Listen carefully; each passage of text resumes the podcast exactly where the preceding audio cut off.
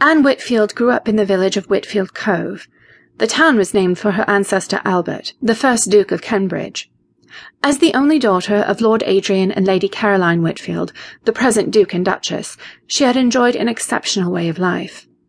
She lived at the family's country home, Meadowlands, one of the most magnificent estates in England, and whatever Anne wished for had been hers. She cried for a pony at age five, and a pretty little Shetland appeared in the stables. At eight, she wanted a playhouse, and Lord Adrian built a replica of Meadowlands near the duck pond. At ten, after complaining that her nanny was too stern, a new lady was hired, younger, prettier.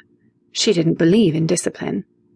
On Anne's seventeenth birthday, she was given an Alfa Romeo 6C, and in the same year she became engaged to the Honourable Sloane Thornton, son of Lord Rowan and Lady Celia Thornton.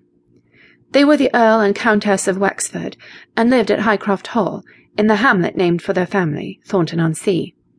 Whitfield Cove and Thornton-on-Sea were villages separated by an old wooden bridge that crossed a marshy inlet. Inhabitants of the two towns considered them one entity. Anne was a beautiful girl, with tumbling waves of chestnut hair, rose-tinted cheeks, and long-lashed blue eyes. In spite of what was clearly an overindulgent childhood, she'd somehow managed to escape becoming a demanding, self-centered young lady. Blessed with a sweet personality, everyone thought her charming and kind.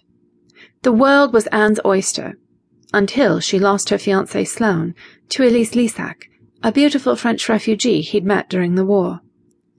After breaking their engagement, Sloane won Elise's heart, and they married in 1945.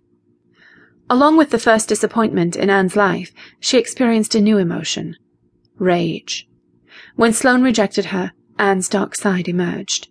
She did everything she could to sabotage his and Elise's happiness. But in the end, their love prevailed. Anne had no choice but to retreat to Meadowlands, dispirited and miserable, having lost all hope for a happy future. She felt wretchedly alone. Above all, her anger turned inward. She hated herself for behaving in such an immature way, lashing out at Sloane and shattering what had been a lifelong friendship. Anne had seen one other suitor after Sloane. His name was Elliot Woodbridge, and ironically, he had been Sloane's best man. She'd met him at Sloane and Elise's engagement party, which she'd never expected to attend, but they had sent an invitation. To save face, she'd gone. Elliot was quite taken with her, but after a few dates, Anne lost interest.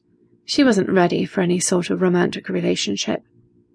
So when the summer of 1946 arrived, she was emerging from a pathetically unhappy winter, having been nearly isolated at her parents' estate, feeling hateful and unloved since the previous December. When summer came, Anne began to feel restless. She started to think about a new direction for her life. Since she'd lived in Whitfield Cove since birth, the idea of moving to London suddenly became appealing. She was no longer a child. At twenty-three, it was time to be on her own. She wanted to spread her wings and find out what she was capable of accomplishing.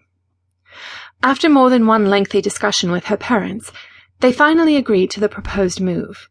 First, of course, she'd have to find employment. The idea was a bit frightening for a young lady who'd never worked before. Anne wasn't certain she was qualified for any sort of job.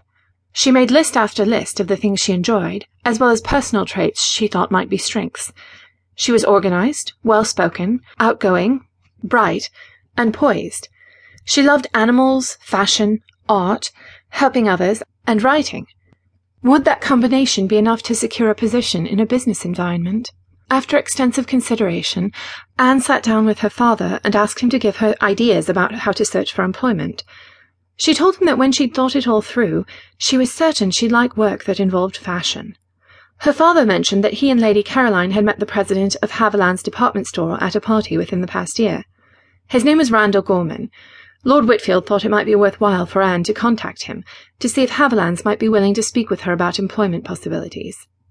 He further said that it would be all right to use his name. Anne rang Havilands and was put through to Mr. Gorman, after telling his secretary that she was Lord Adrian Whitfield's daughter. Mr. Gorman was very cordial.